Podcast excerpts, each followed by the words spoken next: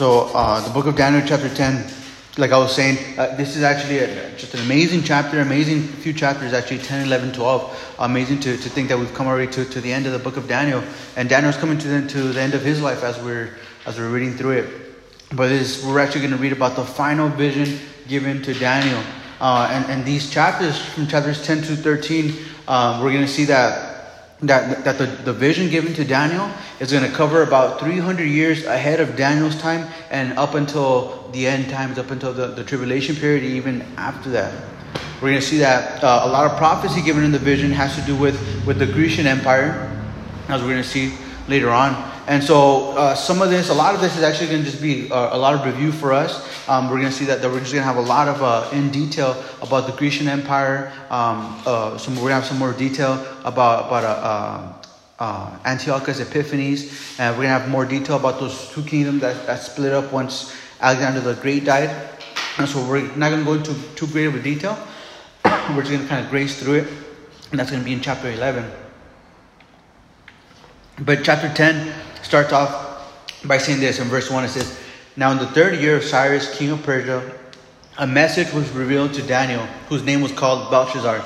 The message was true, but the appointed time was long, and he understood the message and had understanding of the vision. In those days, I, Daniel, was mourning three full weeks. I ate no pleasant food, no meat or wine came into my mouth, nor did I know myself at all till three whole weeks were fulfilled. All right, man. Got And so we see that by this time, Daniel, you know, again, he's an old man, uh, probably late 80s, maybe early, even early 90s. Um, the 70 years of captivity have already been fulfilled. If you guys remember the chapter previously uh, uh that, that we went through, he, uh, Daniel, as he was reading the words of the prophet Jeremiah, he understood that, that that's it, man. Their time is up. The 70 years are almost fulfilled. Uh, their, their, their punishment, their, you know, their, their, their chastisement is almost complete. And, and the Lord's going to allow him to go back to the city of, of, of, of, Jerusalem and rebuild the temple, rebuild the, wall, the walls. And so he began mourning, he began praying for that and interceding for the people. And so by this time, as we're reading now in the 30th of King Cyrus of Persia, the 70 years are, are, are already up. And we see that historically, uh, the first wave of Jews began making their way back to their homeland and, and, and, to the city of Jerusalem. So a lot of action going on right, right now um, during Daniel's time. Daniel would have been, you know, uh, too old to, to travel. So we see that, that Daniel actually actually ended up dying there in, in captivity. No longer captive, you know, but he ended up dying an old man there, there in the city of Babylon. And he actually never went back to Jerusalem. He actually never went back to, to Israel. But he saw the first wave of people go back. And so the first wave of Jews already began making their way back to their homeland. Um, but now, sadly, only about 45,000 went back to their homeland. You might think, man, that's a lot of people? 45,000 is a lot of people. Um, that's smaller than the, than, the, than the population of LA. That's like even smaller than the population of, uh, of like Montebello. You know, and so 45,000 out of close to uh, 200,000 people. You know, so just to give you kind of a perspective. So out of around 200,000 people, probably even more, only 45,000 uh, Jews went back to their homeland. The rest the rest uh, stayed in Babylon.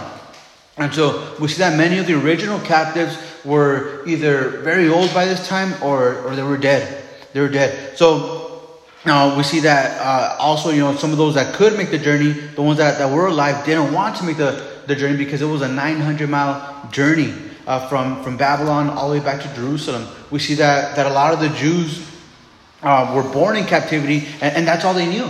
I mean, it's like, you know, I, um, I, I, I, had a bunch of friends, you know, growing up that, that were born in TJ or they were born in Mexico. Their parents brought them here as they were babies, you know, or maybe months old, a few years old. And so they grew up here, you know, they, they don't even speak Spanish. This is all they know. And then, you know, a couple of them end up getting busted. Two of them that I, that I know end up getting busted around uh, maybe four years ago and they got deported. And now they're struggling because they don't even speak the language, they don't speak Spanish.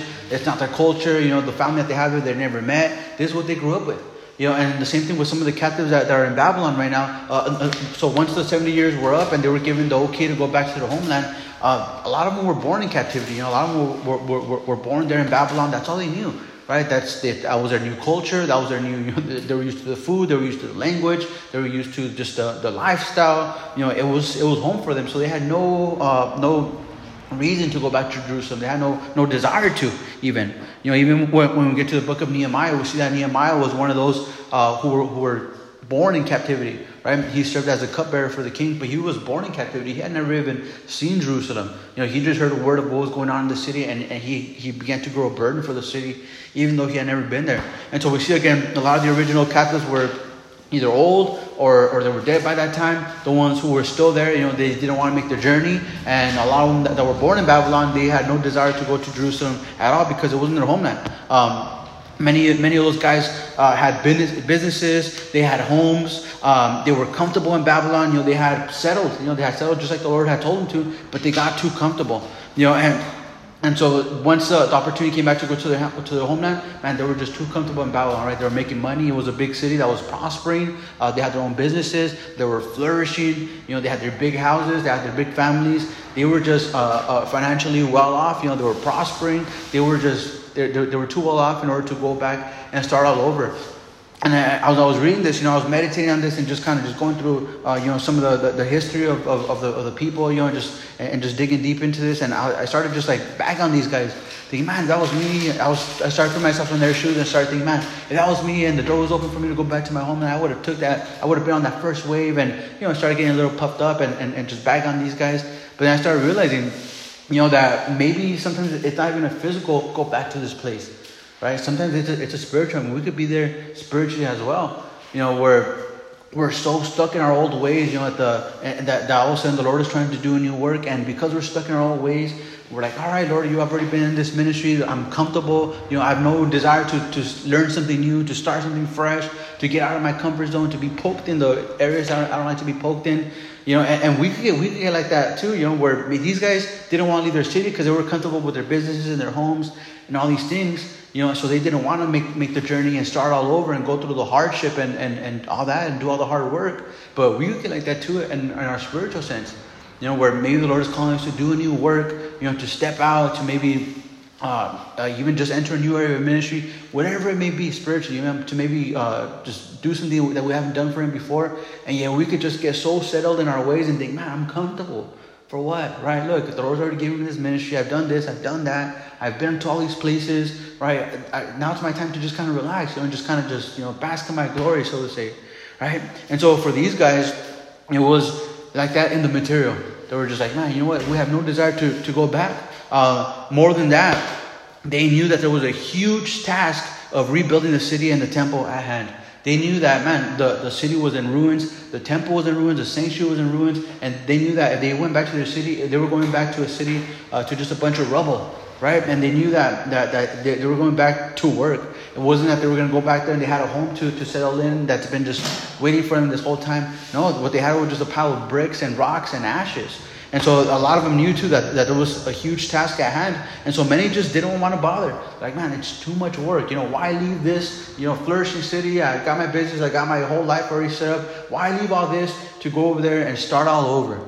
Right? And so you could actually read about that in the book of, uh, of Ezra, uh, of Ezra and Nehemiah. Nehemiah was given the task of rebuilding the, the, the city walls and the city itself. And Ezra was given the task of, of rebuilding the sanctuary, um, the, the, the, temple there at Jerusalem. And we see that there in the book of Ezra, even as, you know, you know, he, he tells us in detail how hard it was and, and all the hardships that, that they faced. And then when eventually they, they rebuilt that second temple, uh, we're told that some of the original people who saw the first temple, they wept and they were mourning because they said that the glory of the first temple uh, was nothing compared to the glory of, of that second temple. And so they, they, they wept. You know, so we see that there was just a, a, lot of work at hand. You know, there was a lot of work, a lot of work to do. Um, and so we see that because of that, we find Daniel mourning. You know, so it's in the third year of King Cyrus of Persia, and then we see that this message was revealed to Daniel. You know, he understood the message, and, and this time it says that he was mourning there for three whole weeks. And that's one of the reasons that, that we believe that he was mourning is because of everything that was going on in the background. Right? We see that he mourned because of the people's lack of desire to go back. This is something that he's been waiting for. He's been counting the days. He's the only one that noticed that the time was up and he began to intercede and pray for the people, pray for the city, you know, intercede on, on their behalf, and yet no one else cared.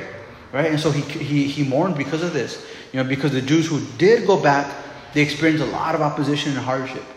You know, and so definitely Daniel, he's mourning because of that as well, you know, because as he's seen those very few who, who, who did go back, he's seen them suffer he, and he's seen them uh, go through a lot of opposition and a lot of hardship. And he's probably saying, man, Lord, why? You know, why is it so, so hard for them?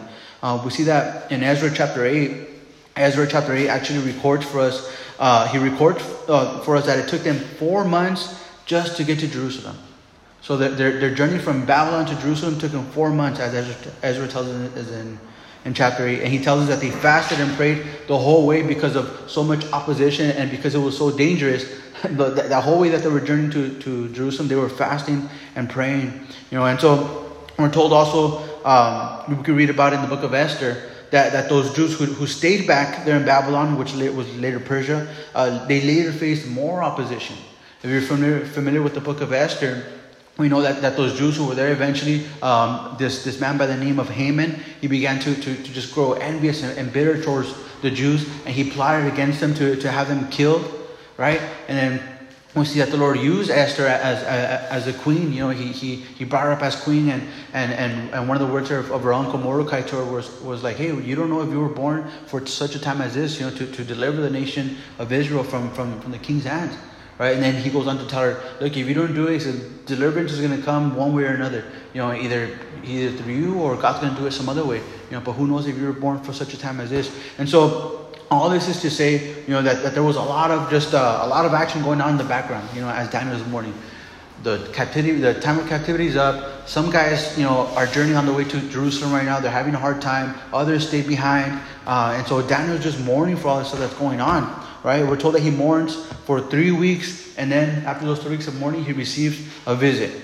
And it says this in verse 4. It says, Now on the 24th day of the first month, as I was by the side of the great river that is the Tigris, I lifted my eyes and looked, and behold, a certain man clothed with linen, whose waist was girded with gold of Uphaz. His body was like beryl, uh, his, his face like the appearance of lightning, his eyes like torches of fire, his arms and feet like burnished bronze in color, and the sound of his words was like the voice of a multitude. And I, Daniel, alone saw the vision, for the men who were with me did not see the vision, but a great terror fell upon them so that they fled to hide themselves.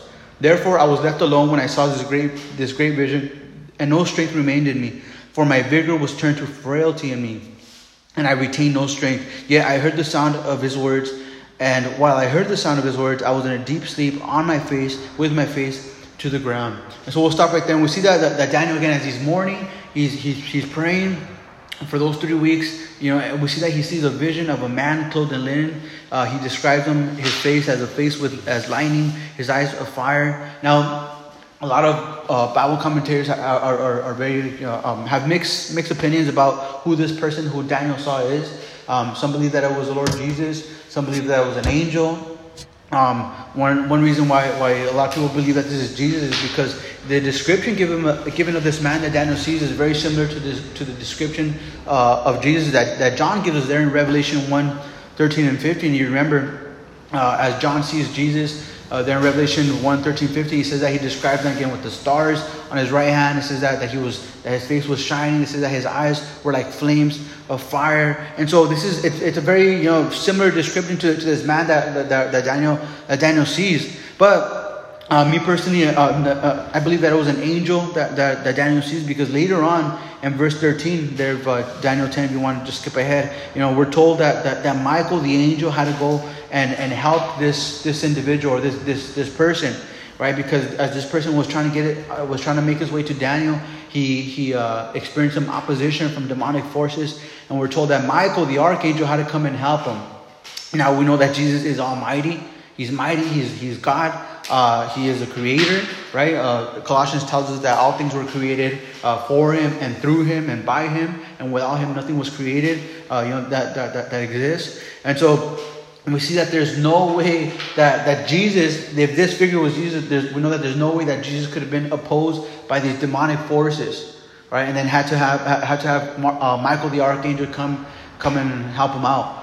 Uh, we're told in the book of Revelation, Revelation chapter 19, and they're at the battle of Armageddon. You know that as as Satan with all his demonic forces and all the kings of the earth, as, as they raised up to, to make battle against against the Lamb and, and, and his saints, we're told that the Lord just with uh, with a few words, there's no battle at all in, in Revelation chapter 19. The battle of Armageddon lasts like two seconds because Jesus just says the word, and all of a sudden, boom, that's it. He's defeated, right? And so if, if Jesus could could defeat uh, Satan, all his demons, which are probably billions upon billions, and then all the kings of the earth with just a spoken word of his mouth, then there's no way that he could have received opposition here from these demonic forces. And so that's why I believe that it was an angel that, that, that, that Daniel sees, uh, maybe some type of, you know, of higher ranking angel. We know that there's different types of angels. There's seraphim, there's, there's uh, cherubim, uh, there's archangels like Michael and Gabriel are, are, are, are archangels.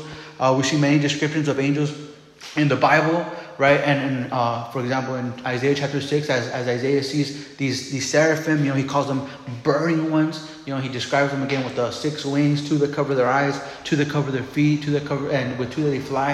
You know, but he calls them burning ones, right? And so he doesn't tell us right there, you know, but just the, the, name themselves tells us that they'd be, you know, just bright and shining uh, um, uh, individuals, right? And so that's why I believe that, that this is an angel that, that, that Daniel sees. And so um, we see that Daniel was probably looking again at, at a high ranking angel. And then he says this he says, And I alone saw the vision. And so we're told that, that he had other guys with him. You know, so Daniel was with other men, uh, probably other government officials. Keep in mind that, that, that, Daniel was still a government official. He hadn't, you know, there was no retirement or pension for these guys. So they pretty much just served in their office until, until, they, until they were dead until they were dead and someone else took over the spot. And so Daniel was probably working. He was probably, you know, maybe on a, on a work trip or something. And as, as he's with these other uh, government officials or other co-workers, it says that he sees this vision, but he says that he alone saw it. Right? We're told that the other guys couldn't see the angel, but they heard his voice and they were fearful. They were so they were so scared that, that we're told that, that they had to go and, and hide. But we see that Daniel, as he saw this, said that he became weak as well. You know, and we're told that that uh, it says that he, he couldn't hold it, he couldn't hold it, uh, any strength. He says there was no strength remained in me, for my vigor was turned to frailty, meaning like he just became weak. You know, he became weak. At he became just weak all over, right? And so this experience drained him. I mean, it was so glorious, it was so powerful that as he's having this vision, as he's seeing this angel, as he's hearing his voice, uh, he was just drained completely, right?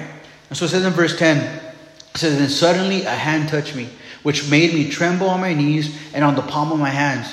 And he said to me, O Daniel, man greatly beloved, understand the words which I speak to you, and stand upright, for I have now been sent to you. While he was speaking this word to me, I stood trembling. Right? So here's Daniel, he's standing in the presence of this angel. And it says there in verse 12, Then he said to me, Do not fear, Daniel, for from the first day that you set your heart to understand and to humble yourself before your God, your words were heard. And I have and I have come because of your words. But the prince of the kingdom of Persia withstood me 21 days. And behold, Michael, one of the chief princes, came to help me. For I had been left alone there with the kings of Persia. Now I have come uh, to make you understand what will happen to your people in the latter days. For the vision refers to many days yet to come. And so Daniel says, he says, as, as, as Daniel's on his face, the angel puts his hand on him, right? And notice what he says. He says, From the first day that you humbled yourself, your words were heard. That's amazing. That's amazing because we can really learn a lot from Daniel about persisting in prayer, right? Man, Daniel is, is a man of prayer, you know, and we could really just take a lot of notes, you know, and, and really just glean from his prayer life.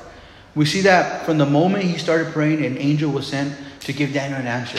From the very moment, not towards the end, not towards the middle, but just from the very moment that he set his heart to pray, you know, the angel was sent out to give Daniel an answer. Now, the question is, if the angel was sent right away, uh, then why did it take three weeks to get an answer?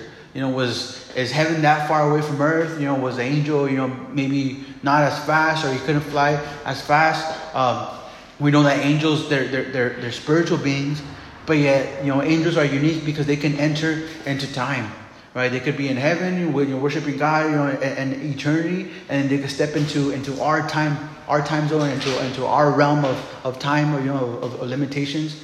And so, in uh, theological terms, there what's called the eternal, meaning that they could go from eternity into our time. They're aeviternal. You know, they could go in, in and out of time, right? As we're to God, God is eternal. He's, he exists outside of time. And so we see that this angel was, sent to Daniel, but it took him 21 days. He says, hey, from the very moment you you, you purpose in your heart, you, you humbled yourself, and, and you purpose in your heart to, to, to pray, to seek God, he says, he says, I was sent. And so, if you were sent right away, why did it take three weeks to get an answer? Well, the angel tells us that, that the prince of Persia withstood me. Now, when he says the prince of Persia, he's speaking about an evil angelic being, you know, a demon. And we're told you know that Michael is is uh, is described as a prince, you know, as as, as a prince Michael. Um, there in Ephesians chapter six, you know, uh, as, as Paul is, is expressing and, and describing the, the, the, armor of the Spirit, the armor of the believer, uh, he goes on to say, For we wrestle not with flesh and blood, but with principalities, right? The same word princes, principalities, you know, with these dark rulers in heavenly places. And so what Paul tells us in the New Testament is that within de- demons and angels, that there's rankings of demons and angels.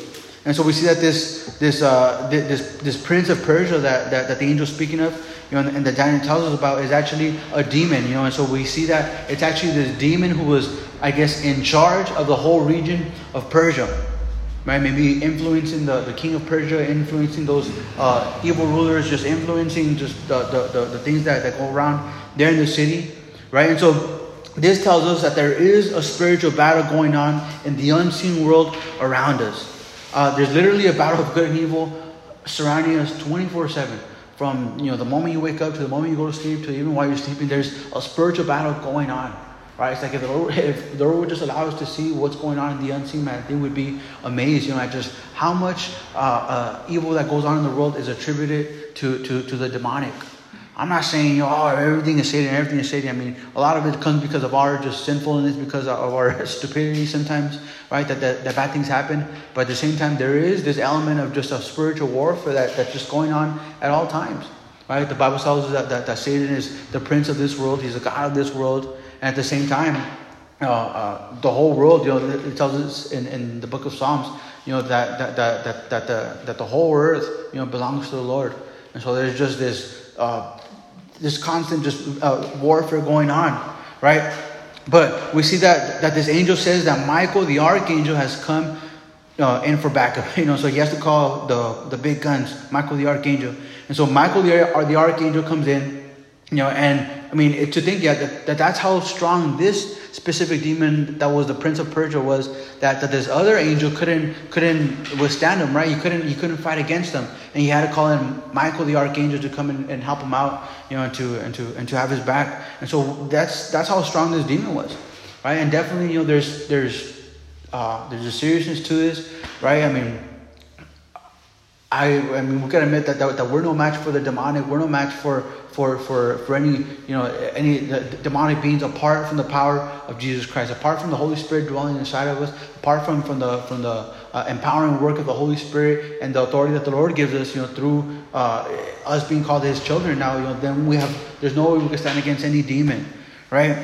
Um, and so we see that along with that, I mean, this kind of just shows us the important, the importance of just praying for our cities as well and, and where we live.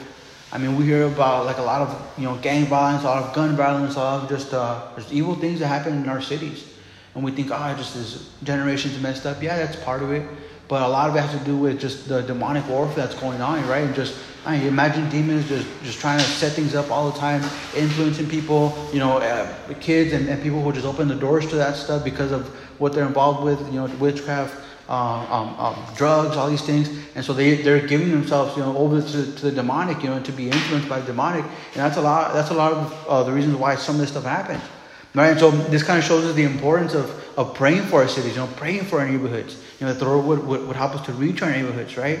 And I mean, no doubt, all the violence and evil things that go on have something to do with the spiritual battle going on in the unseen. It's not 100%, but it has a lot to do with it, right? And so Notice what he says. He says, 21 days the prince of, of the kingdom of Persia withstood me.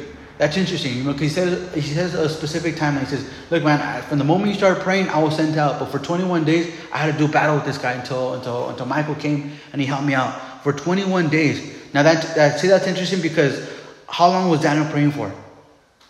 It tells us there in verse 3 that he prayed for three whole weeks, meaning you know 7, 14, 21.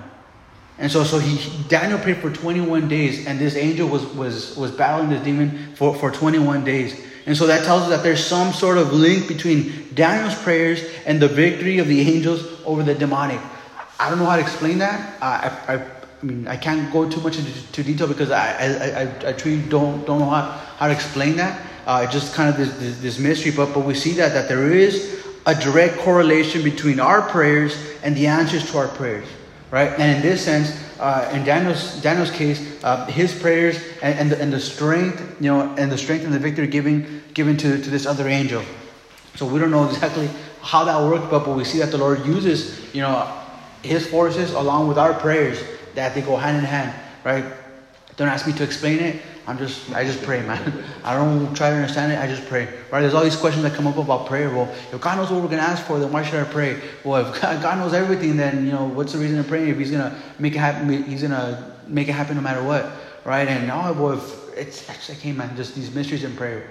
Right? I know that the Lord desires for us to pray. I know that, that, that the Lord desires for us to come to Him, to our petitions. You know, I know it does something in our heart more than just God hearing our, our, our voices or our thoughts. It does something in our hearts.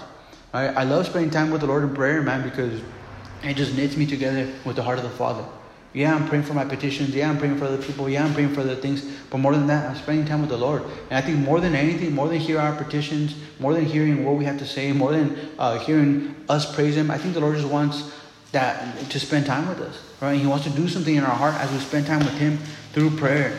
And so we can really learn a lot from, from Daniel's prayer life.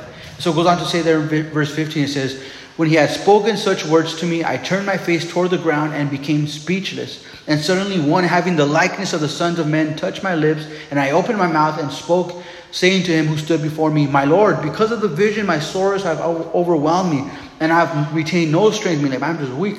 I'm, I'm undone. For how can this servant of my Lord talk with you, my Lord? As for me, no strength remains in me now, nor is any breath left in me. Then again, the one having the likeness of a man touched me and strengthened me. And he said, O man greatly beloved, fear not. Peace be to you. Be strong. Yes, be strong. So when he spoke to me, I was strengthened and said, Let my Lord speak, for you have strengthened me.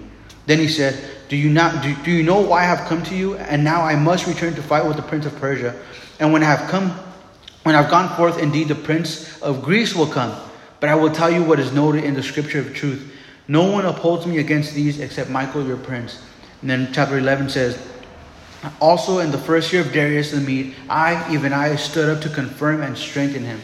And now I will tell you the truth. Behold, three more kings will arise in Persia, and the fourth shall be far richer than them all. By his strength, through his riches, he shall stir up all against the realm of Greece.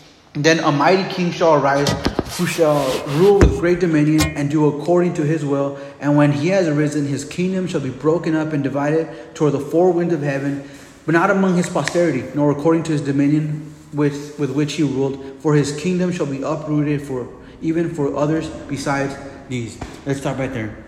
And so we see that, that Daniel hears the, the prophecy spoken by the angel, right? He's weak. Uh, and then we see that, that, that, the angel strengthens him. And, and then as he strengthens him, then Daniel is able to hear the prophecy spoken by this angel. And we see that as Daniel hears the words, he says, Man, it's too much for me. You know, he says, It's too much for me. He says, It's too much for me to handle. Right? And so he becomes speechless and in pain. I mean, he's just completely undone because of what he just heard. You know, keep in mind, you know, again, Daniel's an old man at this time. There's so much already going on in the background. Now all of a sudden he receives this vision, this prophecy, and for him it's just too much. Now, you know, knowing what everything that Daniel's been through in his life at this point, having received all those other prophecies, all those other visions, having just uh, seen what he's seen, what, what he's seen in his lifetime, then for him to just be completely undone without strength when he sees this, I mean, it would have impacted him just greatly, right? So we see that the angel strengthens Daniel, and continues speaking with them. And he gives Daniel a prophetic word. And he tells him, Four more kings will arise in Persia, and the fourth will be the strongest. And he's actually speaking about King uh, Xerxes. Xerxes. And then he tells him, Then a mighty king, which he's talking about the Grecian king, uh, Alexander the Great. He says, A mighty king whose kingdom is going to be divided to the four winds. You know, says, uh, uh, after his death. Now we know, because of our previous studies, and because of just uh, history, you know, we've gone over uh, this a couple times. So I'm not going to go too much into detail, but we know because of our previous studies that that, that these that these four kings that, that he's talking about says that his kingdom is going to be divided into four parts, right? Four winds. We know that that, that the that the Grecian kingdom under Alexander the Great, uh, when he died, he had no one to leave it to, right? Um, and so it was divided amongst his four generals. And so this is what, what, what the angel's telling him again. He said, look, it's going to be divided into four parts, right? And so that's what he's talking about. And so uh, verse 5, uh, verse 5 is actually going to, for, I'm going to read just a huge portion of it and then I'm just, just touch on it. Again, I'm not going to go too much into detail. but it's going to be pretty much describing the conflict between uh, two kingdoms uh, a kingdom of the north, which is going to be the, the Seleucids, and then a kingdom of the south, which is going to be the, the, the Ptolemies. Now, when Alexander the Great's kingdom was, was divided into four parts, you know, it was given to those four generals. Uh, two of them, uh, one of them was named Seleucus, the other one uh, Ptolemy, and so those guys actually became great kingdoms of the north and the south. And then they later had conflicts, and their kings ended up having conflicts for pretty much up until Rome came and and and and, and, and came on the scene and, and overtook uh, and, and overtook the scene as as a world governing empire. And so this these next few verses and this this this next portion, really the whole all of chapter eleven is going to talk about this this this conflict between these two kingdoms, which is why I'm saying that I'm not going to go too much into detail. And uh, so we're just going to go read through it. So I'm going to read from five to twenty-eight. It says. Also, the king of the south shall become strong as well as one of his princes, and he shall gain power over him and have dominion. His dominion shall be a great dominion, and at the end of some years they shall join forces. For the daughter of the king of the south shall go to the king of the north to make an agreement. But she shall not retain the power of her authority, and neither he nor his authority shall stand. But she shall be given up with, with those who brought her, and with him who begot her, and with him who strengthened her in those times. But from a branch of her roots one shall arise in his place, who shall come with, with an army, um, enter the fortress of the king of the north, and deal with them and prevail. And he shall also carry their gods captive to Egypt with their princes and their and their precious articles of silver and gold, and he shall continue more years than the king of the north. And verse 9 says, Also the king of the north shall come to the kingdom of the king of the south, but shall return to his own land. However, his son shall stir up strife and assemble a multitude of great forces, and one shall certainly come and over, overwhelm and pass through. Then he shall return to his fortress and stir up strife. And the king of the south shall be moved with rage and go out and fight with him with the king of the north. And so here's the beginning of this conflict between the north and the south. He says, Who shall, who shall muster up a great multitude? But the multitude shall be given into the hand of his enemy. When he has taken away the multitude, his heart will be lifted up, and he will cast down tens of thousands, but he will not prevail. For the king of the north will return and muster a multitude greater than the former, and shall, cert- and shall certainly come at the end of some years with a great army and much equipment. And so keep in mind, you know, that what we're reading about is not talking about the, the, the nation of Israel. It's talking about this uh, the, the, the, Gentile uh, nations of, of, of the Seleucids and, and, and, the Ptolemies, right? The kingdom of the north and the south. Uh, two parts of, of, of what was uh, the kingdom of, of Greece that was divided up into four. And so it goes on to say in verse 14 Now in those times many shall rise up against the king of the south. Also, violent men of your people shall exalt themselves in fulfillment of the vision, but they shall fall. So the king of the north shall come and build a siege mount and take a fortified city, and the forces of the south shall not st- withstand him. Even his choice troops shall not have no strength to resist. But he who comes against him shall do according to his own will, and no one, and no one shall stand against him. He shall stand in the glorious land with destruction in his power. He shall also set his face to enter the, to his face to enter with the strength of his whole kingdom, and upright ones with him. Thus shall he do, and he shall give him the daughter of women to destroy it, but he shall not stand with him or before him. After this, he shall he shall turn his face to the coastlands and shall take many, but a ruler shall bring the reproach against him to an end, and with the reproach removed, he shall turn back on him. Then he shall turn his face toward the fortress of his own land, but he shall stumble and fall and not be found. So again, I'm going to go over it once we finish reading, but pretty much we're reading just this back and forth. You know, and so between this kingdom of the north, which was the Seleucids, and this kingdom of the south, there was this conflict that started, and it just it went on. It went on for over hundred years, just back and forth, back and forth, and that's really what, what we're reading about right now. And so it says in verse 20, Then there shall rise in his place one who imposes taxes on the glorious kingdom, but within a few days he shall be destroyed, but not in anger or in battle. And in his place shall arise a vile person, to whom they will not give honor or of royalty, but he shall come in peace, peaceably and seize the kingdom by intrigue. With the force of a flood, they shall be swept away from, from before him and be broken, and also the prince of the covenant. And after, after the league is made, with him he shall act deceitfully, for he shall come up and, and become strong with a small number of people. He shall enter peaceably even into the richest places of the province, and he shall do what his fathers have not done, nor his forefathers. He shall disperse among them the plunder, spoil, and riches, and he shall devise his plans against the strongholds, but only for a time.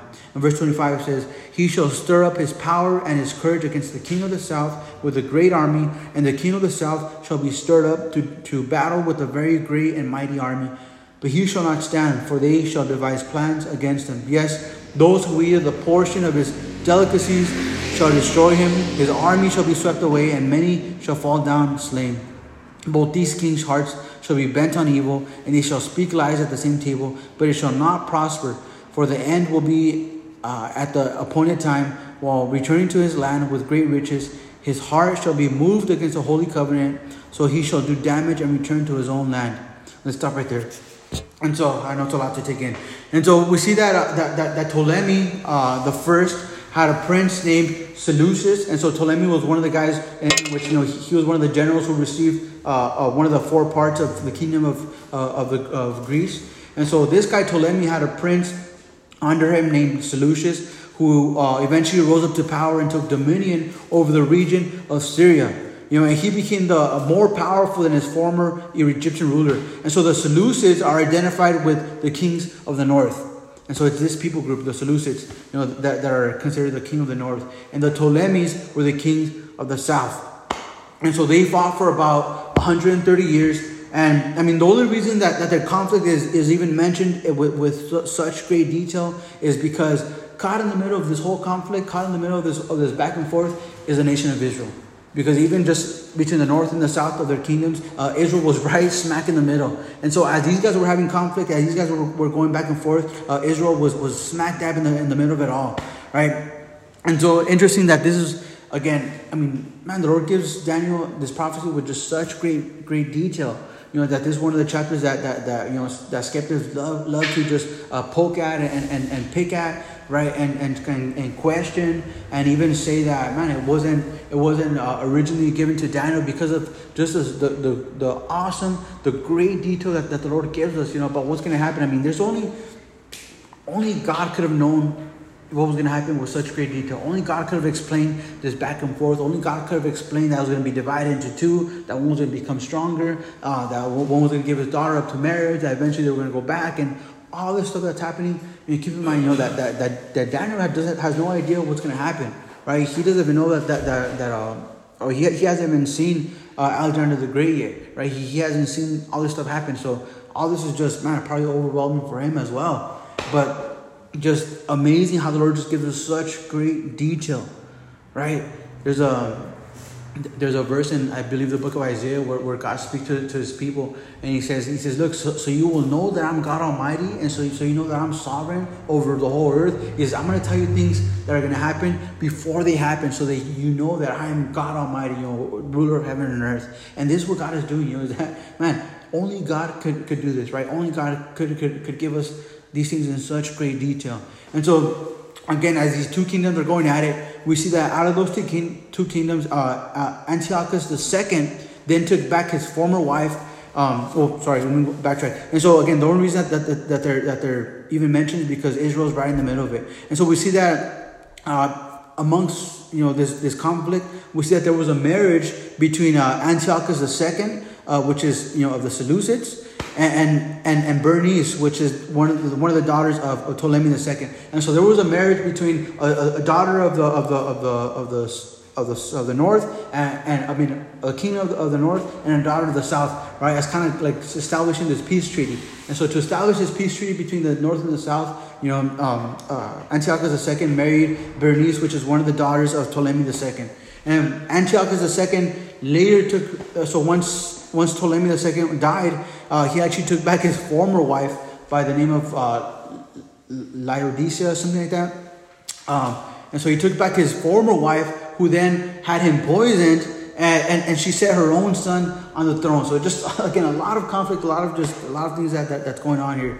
And then eventually Antiochus III would become king of the north and defeat the south with the help of some of the Jews living in Israel. And we see that he would later turn on them and attack the Holy Land. And so uh, they were actually deceived. You know, he, he spoke good words to them. He said, "Look, man, help me out. I'm, I'm gonna help you guys. I'm I'm gonna take care of you guys." But he ended up uh, turning his back on them, and and he and, and, he, and it, it, ended up being worse for them. Verse 21 actually speaks about Antiochus Epiphanes, uh, who would who would come into power by killing his own brother. Notice what it says there in verse 21. It says, And in his place shall arise a vile person. That's Antiochus Epiphanes, who we read about a few chapters ago. It says, To whom they will give uh, they will not give the honor, the honor of royalty. And it says that, that, that, they didn't give him the honor of royalty because they didn't really consider him the king because his brother was supposed to be the king. He actually killed his brother in order to come into power, right? And it says, uh, but he shall come in peaceably and seize the kingdom by intrigue, so by, by smooth talking, right? And so verse 21 speaks about Antiochus Epiphanes who would come into power by killing his brother. Uh, he would then be defeated by the southern king, uh, which is Egypt, with the help of Rome and be overthrown completely, right? And so it says there in verse 29, it says, At the appointed time he shall return and go toward the south, but it shall not be like the former or the latter. For the ships of Cyrus shall of Cyprus shall come against him, therefore he shall be grieved and return in rage against the holy covenant and do damage. So he shall return and, and show regard for those who forsake the holy covenant, and forces shall be mustered by him, and they shall defile the sanctuary fortress, and they shall take away the daily sacrifices, and place there the, the abomination of desolation. Those who do wickedly against the covenant, he shall corrupt with flattery, with, with, with flattery. But the people who know their God shall be strong and carry out great exploits. And those are the people who understand shall instruct many. Yet for many days they shall fall by the sword and flame, by captivity and plundering. Now when they shall when when they now when they fall, they shall be aided with a little help, but many shall join with them by intrigue. And some of the of those of understanding shall fall, to refine them, to purify them, and to make them white until the time of the end, because it is it is still for an appointed time. And it says, Then the king shall do according to his own will. He shall exalt and magnify uh, his own will, and he shall magnify himself above every God, shall speak blasphemies against the God of gods, and shall prosper till the wrath has been accomplished, for what has been determined shall be done. He shall regard neither God, neither the God of his fathers, nor uh, the desire of women, nor regard any God, for he shall exalt himself above them all. But in their place shall he shall honor a God of fortresses, and a God which his fathers did not know, he shall honor uh, with gold and silver, with precious stones, and with pleasant things. Thus he shall act against the strong, the strongest fortresses with a foreign God, which he shall acknowledge and advance its glory. And he shall cause them to rule over many and divide the land for gain. I'm just going to read through the whole the whole chapter. It says, verse 40. At that time, at the time of the end of the king of the south shall attack him, and the king of the north shall come against him like a whirlwind with chariots, horsemen, and with many ships, and he shall enter the, the countries of the, the countries overwhelm them and pass through. He shall also enter the glorious land, and many countries shall be overthrown. But these shall escape from his hand Edom, Moab, and the prominent people of Ammon. He shall stretch out his hand against the countries, and, and the land of Egypt, Egypt shall not escape. He shall have power over the, trust, the treasures of gold and silver, and over all the precious things of Egypt. Also, the, the Libyans and the Ethiopians shall follow at his, at his heels. But news from the east and the north shall trouble him. Therefore, he shall go out with great fury to destroy and annihilate many. And he shall plant the tents of his, of his palaces between the seas and the glorious holy mountain. He shall come and he shall come to his end, and no one will help him. Now, interesting that you know there's, a lot, again a, a, lot of a lot of information here uh, given us, right? But we know that Antiochus Epiphanes, you know, he's he we were told that he returns to Israel in rage and he defiles the land. So after he's defeated by by, by the king of the south by Egypt, uh, this actually happened historically. So after he was defeated, he returned back to Israel in rage, just anger and anger and angry and rage because he had been defeated just uh, just full of, of, of, rage and wrath and we're told that antiochus epiphanes he returns to israel and, and he defiles the land. Now we talked about this a few chapters ago. This was actually fulfilled when antiochus epiphanes returned from egypt.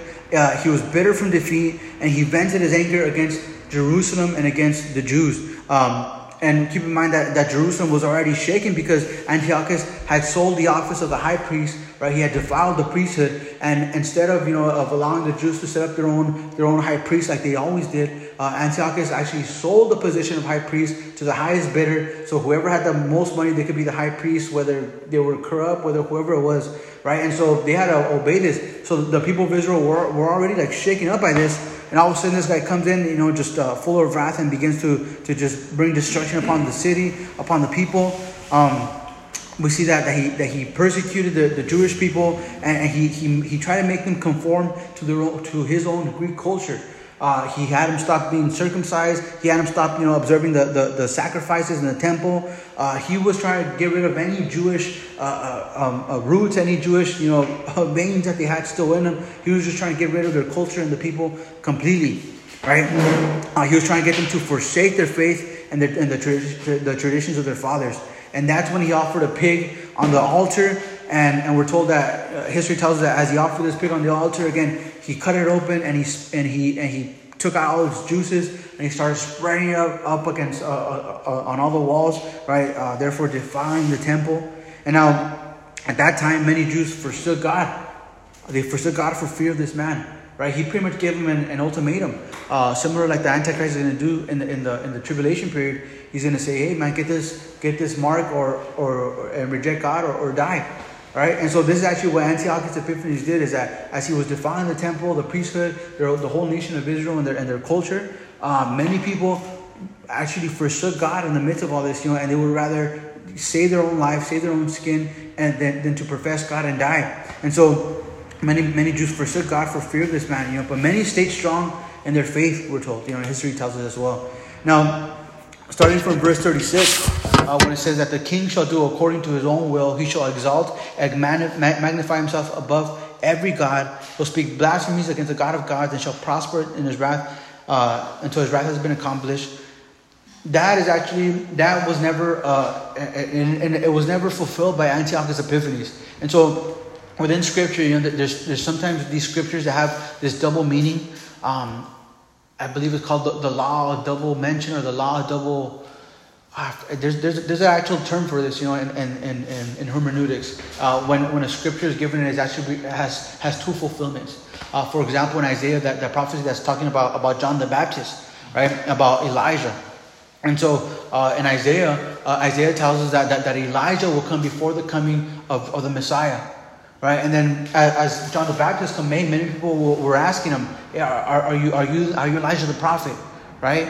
And so his answer was, Look, I'm not the Messiah. I'm just, you know, I'm not even worthy to untie his shoelaces. And then many people asked Jesus, Hey, man, was that prophecy concerning John the Baptist? And, and Jesus said, If you're able to receive it, then yeah, it was. And so we see that that that that that that, that, that prophecy in Isaiah, you know, is referring to uh, during the tribulation period. There's going to be uh, uh, uh, two witnesses. One of them is going to be John the. Uh, is going to be uh, Elijah the prophet. Keep in mind that Elijah the prophet never died. He was uh, taken up, you know, into a chariot of fire. So he's going to come back in the last days. And so this prophecy in Isaiah was talking about Elijah, who's going to come in the last days, but it also applied to John the Baptist and his ministry, you know, as a forerunner to the Messiah and his first coming. And so this is one of the one of those uh, scriptures that has this double meaning, right? And so it's attributed to, to Antiochus Epiphanes, but if we read it closely, we see that a lot of the things that, that are attributed to him, he never did. And so it's actually talking about, about the Antichrist right? This was fulfilled when um, we see that uh, again that, that, that, that, many believe that he will be, you know, that, that, this is actually talking about the Antichrist, and it really is. It really is. And now, notice some of the things that it says. It says about this person, about the about the Antichrist. Here we're giving just specific details about him. Uh, it says. Then verse 37 it says, He shall regard neither the God of his fathers nor the desire of women. Many people believe that, that, that the Antichrist is, is going to be a Jew uh, because it says because it says that he will not regard the, the God of his fathers. Um, it, it means that he's going to stray away from the Jewish faith, right? But it could also be that that meaning he's going to just bring in a whole new system of religious worship, right? And, and, and that's I'm, I'm leaning more toward, towards that. Uh, I don't think that the Antichrist necessarily needs to be a Jew. Um, they're going to declare him as Messiah, but, but because he's going to establish a peace treaty. But we're told that, and there in the book of Revelation, that he's going to establish this new uh, religious system of worship. You know, the Bible uh, refers to it as the great harlot Babylon. And so he's going to bring in this new religious system that, that, that no one has, has ever seen before, right? As they worship the beast and his image. And so we're told here that he will regard neither the God of his fathers, and then notice this is nor the desire of women. A lot of people believe that uh, the Antichrist will actually be a, a homosexual because that he's not he's not gonna desire he's not gonna have the desire of women, right? And so a lot it, it's it's I mean we can see it happening. I mean with such a huge push and such a huge you know just uh, bringing up of, of the homosexual community, the LGBTQ community. I mean uh, we see that, that, that we live in a, in a time now where, where people are, are, are being put in positions of authority not because of their qualifications, but because of their nationality, because of their race, because of you know uh, their culture, their background, not because of their qualifications. Right? I mean, we have uh, President Biden who, who just who was going to nominate this, this this woman to, to the Supreme Court, not based of any, not because she's qualified. Um, She's really not, but he says solely on the fact that she's black. She's a black woman. And so we see that, that, this is just the time that we're living in, right? That, that people would, would rather put, you know, a person of color or a person of, you know, a certain gender or, or, or transgender or, or non-gender, you know, in order to, to push this, this movement of just of equality instead of putting a person who is qualified. And so it's very possible that, that, that, that he can be, that he can be homosexual, right? And, and, and maybe that's one of, the, one of the reasons why he'll be in power. But more than anything, um, in the original text, what this seems to say is, uh, he will not regard neither the God of his fathers nor the desire of women, meaning that the women are not going to desire uh, to have him. Now, in the New Testament, when, when, it, when it talks about uh, the Messiah, the coming of the Messiah, you know, and, and Mary chosen to bear the Messiah, for a Jewish woman at that time, um, even now, you know, but for Jewish women, I mean, a Jewish woman, eh, this was like their, their desire was to be to was to be the one that God uses to birth this Messiah, was to be the one who, who, who brings forth this this Messiah, this Messiah, and so their desire was to bring in this Messiah, right?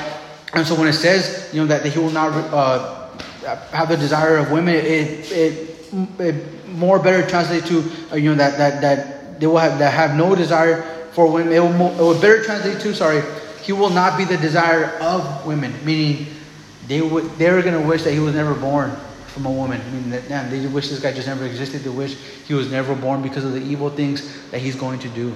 Crazy.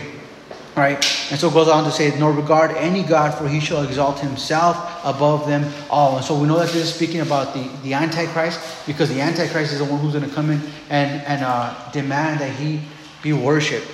Right? And so these these uh, these verses are actually talking about the the, the Antichrist. It's, so it's still for, for, for future time. And so, verse 12, um, we're going to go ahead and get into verse 12. I'm going to go through it fast.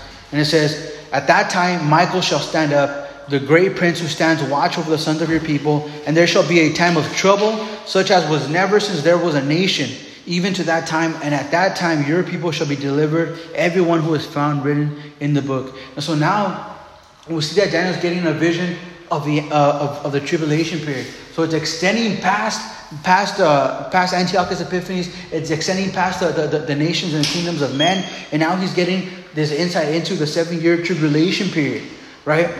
And so uh, the angel tells him uh, that, that that Michael will stand up. He says, "The great prince who stands to watch over the sons of your people." He says, "And there shall be a time of trouble which has never, which such as never has been since there was a nation, meaning since the beginning of time, since the beginning of civilization. He says they're, they're going to experience this hardship that has never come upon the earth since the beginning of civilization, meaning bigger than, than, than, than the fall of the Tower of Babel, bigger than the, than the, than the worldwide flood, bigger than, than all these things that have happened you know, in, in their past. He says, look, man, they're going to go through some things, through some trouble that, that, that's never come upon the earth, right? We're going to be reading about it shortly as we read the, the through the seven seals and the and the seven bowl judgments and the seven trumpet judgments, which which are the judgments that come upon the earth during the tribulation period.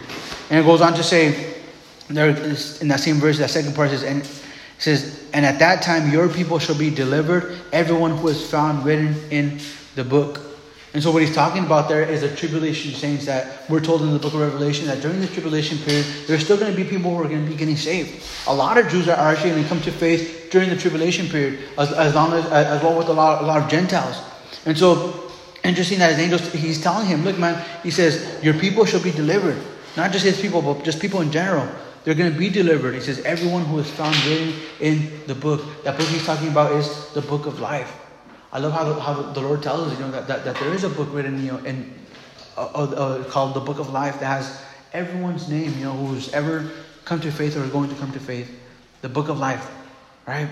And so I'm reminded of a, of a verse, I believe in the, it's in the Gospel of Luke, as Jesus sends out the 70, right? He sends them out, he sends them out two by two, and then uh, we're told that as he sends them out, that some of them come back. He sends them out, he commissions them, and some of them come back and they say, Lord, uh, man, we went out there and just like you told us, and, and, and, and man, even, even, the demon, even the demons tremble you know, at, at, our, at our testimony, at your name. And then Jesus told him, told him, he says, hey, don't, don't be, don't be, uh, he says, don't marvel that the demons tremble, but marvel that your name is written in the book of life. Right? And so we see that there is a book of life in heaven where everyone's, every uh, saint's name is, is written in right? And it's where our names are written, you know, if we, come to faith in the Lord Jesus. He goes on to say in verse 2 And many of those who sleep in the dust of the earth shall awake, some to everlasting life, and some to shame and everlasting contempt. Now, what this is talking about is actually the resurrection. And so we see that, that, that, the, that the angels giving Daniel his insight into a resurrection. And this is not the only instance in the Old Testament where a resurrection is mentioned. Uh, but we see that, that, that, that, that a resurrection has been mentioned ever since the beginning of, of time, right? God, is, God has made it clear to his people that, that there will be a resurrection from the dead. We're told about Abraham as, God, uh, as God told him to, to sacrifice his son Isaac. The book of Hebrews tells us that, that, that Abraham's reasoning was, all right, you know, if, if if I have to sacrifice him, then God is able to raise him up. And so we see that Abraham had this understanding of a resurrection, and it is why we're told that he was justified by faith because he had faith in the resurrection. He was like the first person ever mentioned to have faith in the resurrection.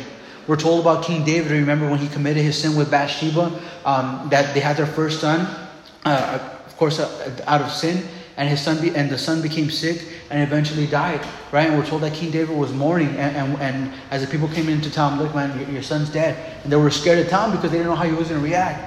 And what did King David say? He says, "Oh, because oh, oh once they told him he was dead, he says, all right, bring me some food, let me eat."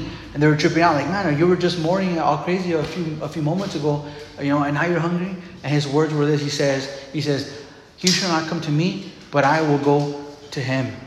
And so we see that King David had this under, understanding of a resurrection as well, you know, of this, of, of this, of this, of the second life, you know, of, of, a, of a life past death. And so King David had this understanding of a resurrection. Interesting that even the New Testament, uh, uh, as Jesus is there in his in, in, his earthly ministry, we see that, that, that we have two religious schools of thought that, that were mentioned: the Pharisees and the Sadducees. The Pharisees, they believed in the resurrection. They believed in spirits. They believed in angels. They believed in, in miracles still. The Sadducees did not. You know, they were the more like uh, uh, conservative. They only believed in the, in the, first five books of Moses. And so they didn't believe in the prophets. And so therefore they didn't believe in angels. They didn't believe in a resurrection. If you guys remember there in the book of Acts, as, as Paul is being faced, you know, as he's facing the religious council, it says that as Paul, he's, he's facing them, he's about to give his testimony before them. And then he notices that it's half Pharisees and half Sadducees. And so what does he say? He goes on to tell them, look, brothers, he says, concerning my faith in the resurrection, says, that's why I'm being brought before you. And he caused up this, this kind of division amongst the council because half were Pharisees and half were Sadducees. And so, and so we see that Paul even played on that. Right? And so we see that there's been a belief in the, in the resurrection uh, for, for all of you know the, the history of God's people. It's not something that, that, that came up, you know, on the first century, like many many heretics like to say, there's many uh, uh, false religions, cults that say that the teaching of the resurrection didn't come up until the first, second, fifth, uh, fifth century, right? That it didn't come up until until after the apostles. That it was something that the early church fathers, you know, uh, made up, right? And we see that this is false, right? The resurrection has been described in the pages of the scriptures in the very beginning, and so Here's Daniel giving some insight into the, into the resurrection. He says, Many of those who sleep in the dust of the earth shall awake, some to everlasting life, and, and some to shame and everlasting contempt. And here he is giving this, this insight into heaven and hell, right? The one of two places where everyone's going to go once we die. And so it goes on to say, Those who are wise shall, shall shine like the brightness of the firmament. And notice this, and those who turn many to righteousness like the stars forever and ever. I love that well, that's one of my favorite verses to, to just ponder upon when it comes to evangelism, right? Because not only is he talking about the, the, the tribulation period, this specifically to, to the tribulation period, but we could apply it to just any time, right? Anytime you turn anybody to righteousness, meaning, man, when you enlighten somebody, enlighten a sinner uh, about, about God's grace and salvation and forgiveness and mercy and everlasting life, he says, those who turn many to righteousness shall, shall uh, says, it will be like the stars forever and ever. That's amazing. Right? That, that God will see, hey man, if you turn a sinner to righteousness, man, God sees you as, as like a star. You're gonna like forever be in heaven, man. You're gonna be like one of those stars that's always just there for eternity. When you look at the, at the, the sky, you look at those stars, you know, you, you, you can always find the Big Dipper wherever it's at, right? I mean, five years five years from now, you're gonna look up and you're gonna see still the constellations in their own place. They're just there as a remembrance forever, you know, of God's glory. And God says, hey man, you turn somebody from right to, to righteousness, you're going to be like one of those stars just forever and ever. It's forever going to be remembered. I love that. I love that because every single act of evangelism, every every word, every word from the Lord that you gave somebody, uh, a sinner, any any type anytime you enlighten someone to righteousness, tell them about the Lord, hey, that's going to be remembered by God forever and ever and ever. Amazing, right? It's so it's worth going out there and evangelizing. It's worth going out there and sharing the gospel. It's worth going out there and just uh, you know, desiring to turn somebody from righteousness, right? And so verse 4 says, But you, Daniel, shut up the words and seal the book until the time of the end. Many shall run to and fro, and knowledge shall increase. Many people take that to believe that that, that, that technology you know, is going to increase. Hey, knowledge will increase, right? And so, but it's, what it's actually uh, referring to is the knowledge of the prophecies. Right, so Daniel was receiving this. He didn't know what was going on. He's like, man, to him it was just he was mind blowing. He didn't know all this stuff was gonna was gonna happen. And so um, the angel tells him, look, he says, shut up the word and seal the book until the time of the end. Many shall run to and fro, and knowledge shall increase. Meaning, knowledge of these of these of these end times events shall increase. Now, during the tribulation period, we know that the church is not going to be here, but we're leaving all, our, all of our Bible, our Bibles behind, right? They're not going to be raptured with us, and so people are going to have this to look to look back to. They're going to have all those sermons that are online, you know, if, if all stuff in, in the internet isn't banned, so they're going to be able to, to look at this and, and, and read all this, and now increase and now knowledge about what the things that are going on in, in their time, they're going to have an understanding. Oh man, this is what's going on now, right? And so that's what it's referring to when it says that knowledge will increase. Now, it goes on to say there in verse 5 Then I, Daniel, looked, and there stood two others, one on this riverbank and the other on that riverbank. And one said to, a, to the man clothed in linen, who was above the waters of the river, How long shall the, ful- the fulfillment of these wonders be? Then I heard the man clothed in linen, who was above the waters over the river, when he held up his right hand and his left hand to the heaven, and he swore by him who lives forever. And he said, uh, said that it shall be for a time, a times, and a half time and when the power of the holy people has been completely shattered, all these things shall be finished.